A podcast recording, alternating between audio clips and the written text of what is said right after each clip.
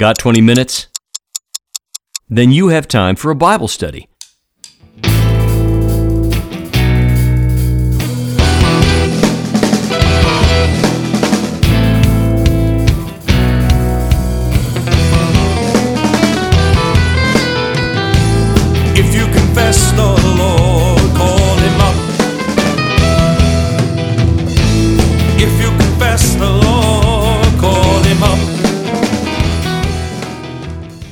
Welcome to another episode of 20 Minute Bible Studies.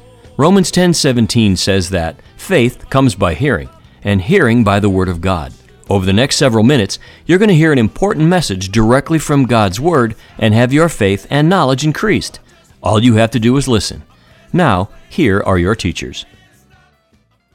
Hey everybody, thanks for joining us. I'm Andy Baylog. And I'm Jordan Pine. Let's get started. Andy, today I'd like to discuss something a professor said recently that bothered me and sort of stayed with me.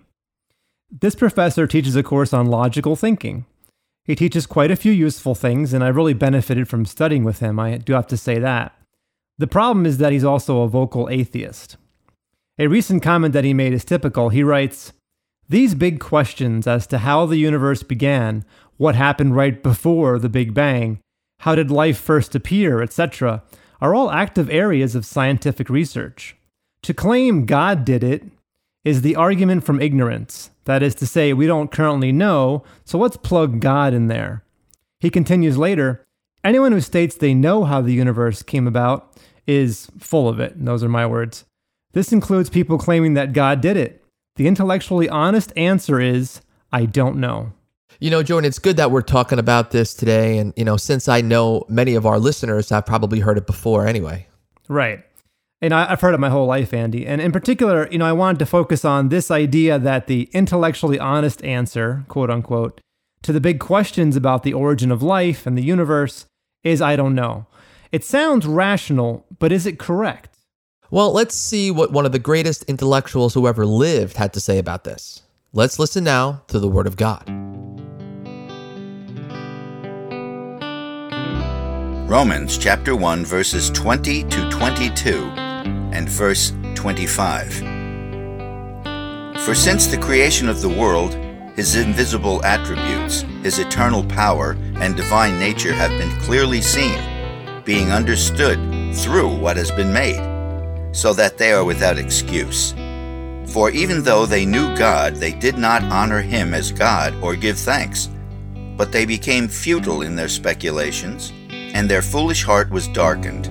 Professing to be wise, they became fools. For they exchanged the truth of God for a lie, and worshipped and served the creature rather than the Creator, who is blessed forever. Amen. That was Romans chapter 1, verses 20 to 22 and 25. Okay, folks, before we get into a topic, we typically follow the SPACE method. As our longtime listeners know, SPACE is an acronym standing for Speaker, SP, Audience, we use the letter A, Context, C, and Explanation, E. It guides us in the proper order for interpreting Scripture. However, today I think we should spend the most time on the speaker because it is the central part of our topic. Let's establish the credentials of the man whose thinking we will use to refute the professor. That man is the Apostle Paul. Yeah, earlier you called Paul one of the greatest intellectuals who ever lived, Andy. And, you know, we make this claim because he received an education unlike anyone has ever received, and of course, because he were under inspiration of the Holy Spirit. Here's a quick recap of his life and education. Originally called Saul, he was the son of a Pharisee, an ancient Jewish sect that were considered the elite among the educated of Israel. You know, Jordan, he was also brought up in Jerusalem as a student of Gamaliel. And Gamaliel was a leading authority of the Sanhedrin back then, which was the supreme council and tribunal of Israel. So Paul studied with the equivalent of, let's say, a Supreme Court justice. Saul was also educated strictly according to Jewish ancestral law, and eventually he became a Pharisee himself. Yeah, later he earned his own place on the Sanhedrin and was well on his way to becoming a Supreme Court justice, as you said, like his mentor, Gamaliel. But Christ Jesus had other plans, of course, and, and changed the course of his life, which is when he became the Apostle Paul. Yeah, Jordan, it's also important to realize that Paul lived and traveled during the height of ancient Greek philosophy. You know, guys like Socrates, Plato, Aristotle, you know, these titans of intellectualism had lived only a few centuries before this time, and their ideas were dominant in what was then the civilized world. We know that according, you know, to historical books. So the book of Acts tells us that Paul, who who we're speaking of here, Saul becoming Paul, was proficient enough in Greek philosophy to give a famous lecture at Mars Hill in Athens. I mean, that was a famous place. It was the center at the time of the intellectual world. Right, Andy, but not even all that is sufficient to call Paul one of the greatest. For that, he would need to have an education unlike any other person. And we find that he did indeed receive that education because he studied under the great master himself, God's own Son, Jesus Christ. In his letter to the Galatians, Paul reveals that after his conversion on the road to Damascus, when he received his sight again and went from Saul to Paul, he went away to Arabia for three years and was taught the highest knowledge through a direct revelation of Jesus Christ. In summary, imagine getting the best education you could possibly get at the best university you can imagine. You know, imagine going beyond a bachelor's degree to a master's degree or to a PhD, and then, you know, even to a higher degree that puts all PhDs to shame. That's kind of what Paul went through. Right. You know, and then also imagine receiving a superpower. I know it sounds crazy, but you know, everything you write is guaranteed to be correct. You can't make a mistake. That's an unbelievable superpower. So that's essentially the intellectual life of the Apostle Paul. He was the speaker of today's passage. A word about context, Andy, before we move on. In our passage from Romans today, we should explain that the Apostle Paul is not specifically writing about the origins of the universe. We're making that connection, which is supportable, as you'll see. But Romans is primarily about the gospel or good news. It's about the coming of the Messiah, his work on the cross, and mankind being reconciled to God through his supreme act of sacrifice. You know, Jordan Paul writes in Romans 1:16 and 17 these words. The gospel is what the context is, is the power of God for salvation to everyone who believes. And here's a great point to the Jew first and also to the Greek. For in it the righteousness of God is revealed. And then he follows up that, you know, in verse 18 with a warning, and he says, The wrath of God is revealed from heaven against all ungodliness and unrighteousness of men who suppress the truth. It's unrighteous to suppress the truth. And why, you might ask? Because he says here that they know the truth deep inside. They know there is a God. Right. They know deep down, it's in the DNA of, of a human that there's a, a creator and there's something you know beyond what we see that has created this life as we know it. So even if they deceive themselves into believing they just won't. They just simply won't. They're actually in rebellion. And that's the point we wanted everyone to see. Yeah keep in mind what the logic professor said. He said quote the intellectually honest person end quote will admit that he or she doesn't know where our planet or universe came from. Maybe it got here by a fortunate series of random events that's the idea that I think most modern intellectuals cling to. And you know, it's amusing sometimes to read their theories, Andy. For instance, we just lost one of the greatest physicists that ever lived, Stephen Hawking. He was literally the smartest man in the world, you could argue, yet he couldn't quite explain how our perfect planet could happen by accident. Apparently, mathematically, I don't understand it, I'm not a physicist, but apparently, mathematically, there just wasn't enough time for it to happen by chance or randomly. So, what did he do? Except that it must be God's design, of course not. It seems he chose to believe in uh, something that sounds like science fiction, a story that he made up himself. Yeah, you know, Jordan, Hawking's explanation was that our universe is just one of many universes that are like the formation of bubbles and boiling water. I mean, I, I guess that's a, a good visual if right. you don't want to accept the fact that there's an ultimate creator.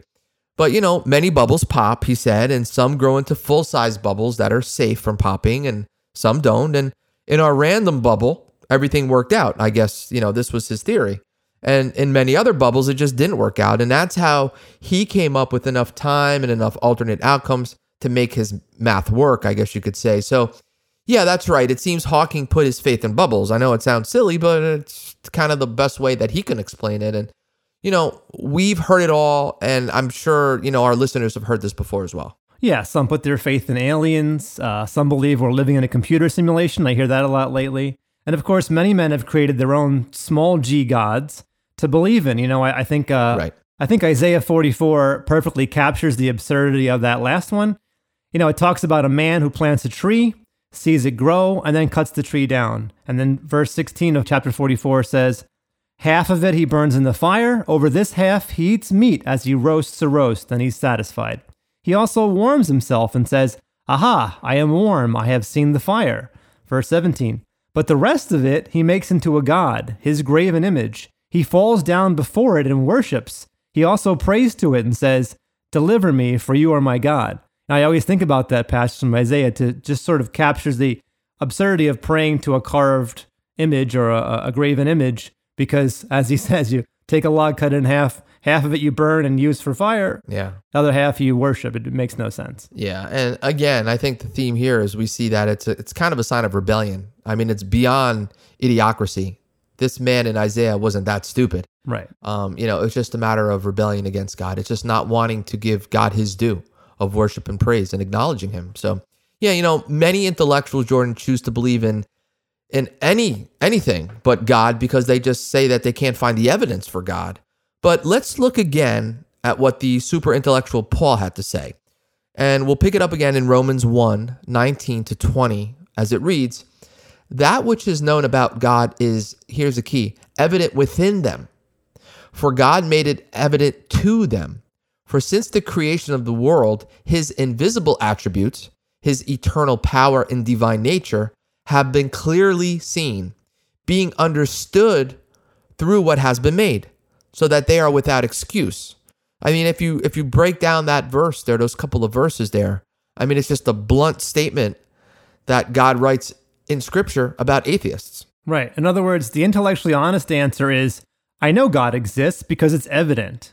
Just look around and you can see it with your own eyes. Right. You know, many preachers, teachers, and theologians have come up with some great analogies to explain these sort of mental gymnastics that you have to go through to deny that God exists after just looking around, right? For sure. Two of my favorites are these two. One is called the watchmaker analogy, which was created by a guy named William Paley, a Christian apologist from around the 1800s. He said that if a pocket watch is found in the woods, it's most reasonable to assume that someone dropped it and that it was made by a watchmaker, not by some random occurrence of natural forces. Right. So that's the watchmaker analogy. And then my favorite of all time is what's called Hoyle's fallacy, created by Fred Hoyle, a British astronomer and writer. He said that the likelihood that even the simplest cell came about by random chance is about the same as the likelihood that, quote, a tornado sweeping through a junkyard might assemble a Boeing 747. So the point is, even with endless time and these multiple universes, that the most logical explanation for the existence of a watch or the existence of a plane is an intelligent designer. Right. That's, you know, in summary, there's no other way to put it. There had to be someone intelligent that put this together. So knowing that point, we're going to move on now to Romans 125. And Paul writes, they exchanged the truth of God for a lie and worshiped and served the creature rather than the creator who is blessed forever. Jordan, what do you have to say about those points? Well, a better translation might be they worship the created instead of the creator, which I think in the original Greek that probably had that little bit of cleverness there. And you know, I think I think he's speaking quite literally. You know, throughout time, many have worshipped Mother Earth, for example. She was called Gaia. Still do. Um, animals of all kinds, and, and and they ended up worshiping humans as well, whether they were so-called divine kings, cult leaders, even celebrities. You could argue, as Paul puts it in verse 22 of our passage. They exchanged the glory of the incorruptible God for an image in the form of corruptible man, and of birds, and of four footed animals, and crawling creatures. You know, Jordan, um, you know, that verse right there kind of reminds me of a verse back in Genesis. It's in chapter 1, and it's verse 26, and I'll read that briefly. Then God said, Let us make man in our image, according to our likeness, and let them rule over the fish of the sea, and over the birds of the sky, and over the cattle, and over all the earth, and over every creeping thing that creeps on the earth. So you see here, you know, it was part of God's plan that he would create humankind, mankind in his image, but he also left us to be in control of everything else that God created for us, whether it be trees or animals or fish or whatever it might be to our benefit. You know, it was symbolic of our rulership and dominance, knowing that we understood that it came from God, you know, the Godhead as a gift.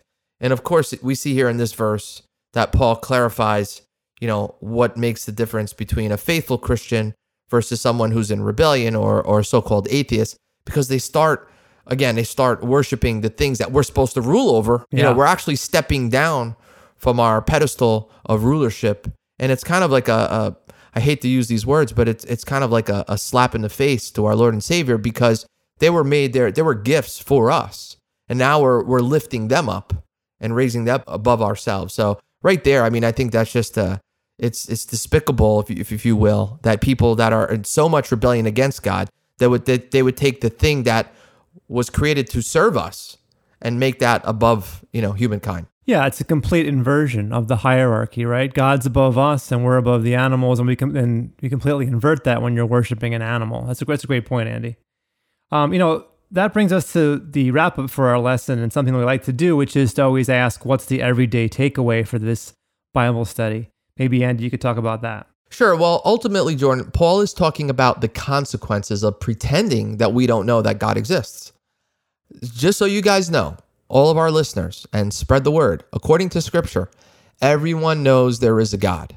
I mean, based on what the verses that we read today that we're studying, it's in the DNA, it's in creation. You see God's thumbprint in everything that's made, from the Right. sky to the stars to the leaves on the trees to the beauty of flowers it was only something with with an intelligent design behind it that can create these things and keep them together. So, you know, here we see that there's going to be consequences, you know, and that's what we're going to find out because people are are willingly denying the God that created them.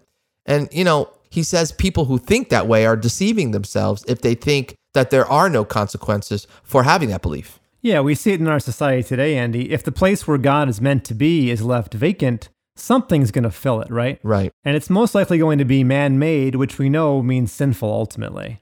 If you think about it with spiritual wisdom, there are only two possibilities in the universe there's serving God or serving Satan. There is no third option. Yeah, it's definitely black and white. There's no gray. So people deceive themselves when they pretend that they can be neutral or undecided. You know, they end up somehow serving Satan by default. Yeah, and that's why I think I was so unsettled by that professor's comment. I, you know, I know we all want to be perceived as intellectually honest and logical.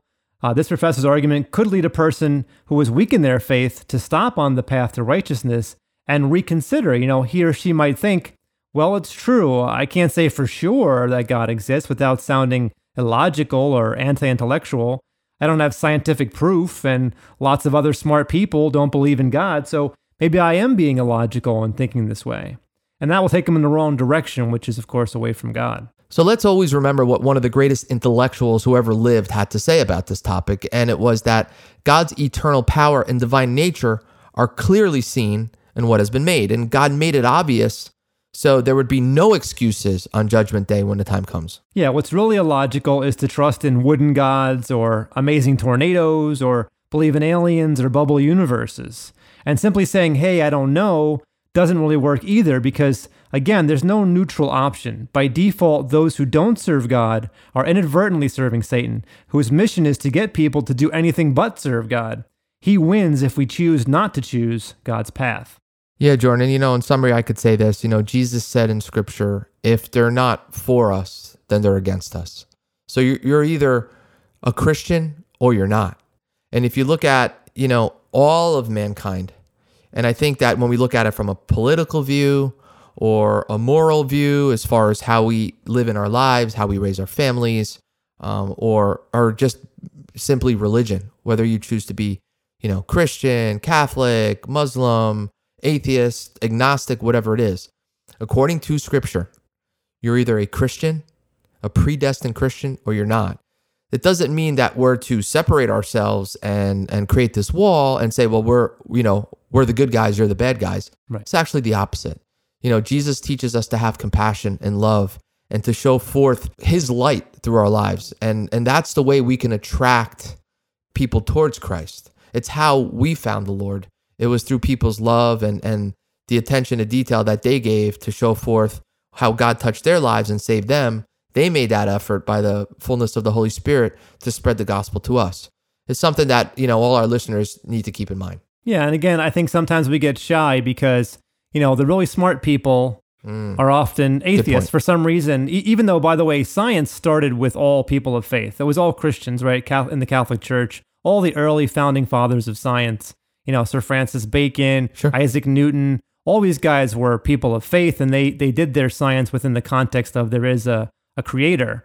For some reason, you know, post enlightenment, whatever happened, science has become much more atheistic. And I think modern day Christians, people listening and, and ourselves as well, you know, we, we get maybe intellectually intimidated by, well, the really smart people don't talk about these things. But but this this scripture in particular sort of made me realize once again that, you know, it got my head on right. Like, wait a minute, what what, what the Apostle Paul is saying is absolutely true. Just look around. You you have to be you have to twist your mind to even come up with a remotely plausible explanation for how all this majesty got here by accident, you know, bubbles and stuff like that. I mean, Right. That that's a really true theory that Stephen Hawking put forth. I mean, he said I was I'm not sure, but this is kind of like my theory, but he he obviously wasn't putting his faith in God if he's conjecturing about bubbles popping and stuff like that. So I, I think that, that get your head on right if you're listening and you're a Christian. Don't don't be cowed. Don't be afraid to speak your mind because it really is evident. Just look around you, you know, and th- those guys are the ones making up the complicated science fiction stuff.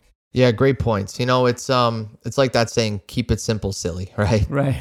And um, you know, for that, I'll I'll, I'll say that it's true. These um, these intellectual, intelligent, well-read atheists tend to be bullies. You know, so um, it's it's hard sometimes for us to uh, want to push ourselves to the point where we feel we'll make an effort to to show God's love to them. But that's how exactly what we have that they don't have. We have the love of God. Right. And that's how we win them over. We make that effort for God's glory, for the Lord's glory. Whether they receive Jesus Christ or not, in the end, they'll have no excuse for, for having said they haven't heard the gospel. And that's our lesson, which means we have just a few minutes left for Get 20, Give 20. Get 20 is our reminder that you can get a 20 minute Bible study anytime you like by visiting our website. We archive all lessons and make them available for free at 20minutebiblestudies.org. You can listen online or download them for later, or even subscribe to the podcast version and have new lessons automatically delivered to your favorite smart device. Even more important, our website is the place where you can join in on our Bible studies by sharing your comments and asking any question you might have. We do have a growing Facebook community as well and a discussion forum. While you're on the site, you should also sign up for email alerts so we can let you know when new lessons have been added to the site. And when you sign up for our email alerts, our first email back to you will include a link to a special series that we've titled 10 Mind Blowing Things You Didn't Know Were in the Bible. It's an eye opening set of Bible lessons, and it's our little thank you for joining our online community. And it's all online at 20minutebiblestudies.org. Or if you don't want to type so much, 20mbs.org will get you there much faster. Moving on to Give 20, this is our special initiative to reach as many spiritually hungry Christians as we can. We know so many Christians today are struggling to make time to study God's Word, and maybe they're feeling guilty that they aren't often able to do that. We all know studying the Word of God is vital to our spiritual growth, yet it can be so hard sometimes to find a good study group and then attend that group on a regular basis. That's why we created 20 minute Bible studies. Everyone can find 20 minutes for God, and now with this audio program, that's all Christians will need. They can listen to a Bible study whenever and wherever they like. The Give 20 initiative is your chance to participate in this great ministry and receive the special blessings that come from spreading God's Word. By giving just $20 per month, you can help us create more lessons and reach more believers than ever before. Plus, we pledge that every cent you contribute, every cent, will go directly toward recording and broadcasting more lessons like the one you heard today. And since our ministry is an official nonprofit registered with the government, your donation is also fully tax deductible. To join our Give 20 initiative, visit 20mbs.org and just click donate. And finally, 20 Minute Bible Studies is a ministry of Mysteries of the Kingdom, a nonprofit organization dedicated to educating Christians in preparation for the return of our Lord Jesus Christ. Thanks for joining us for another 20 minute Bible study. Special thanks to the family of Pastor Gary T. Whipple, to the Abundant Life Worship Center for the music for our show, and to Tom Pine for our scripture reading. I'm Steve Zioli, and until next time, may the Word of Christ dwell in you richly. Jesus. Can't stop. All rights reserved. Mysteries of the Kingdom Incorporated.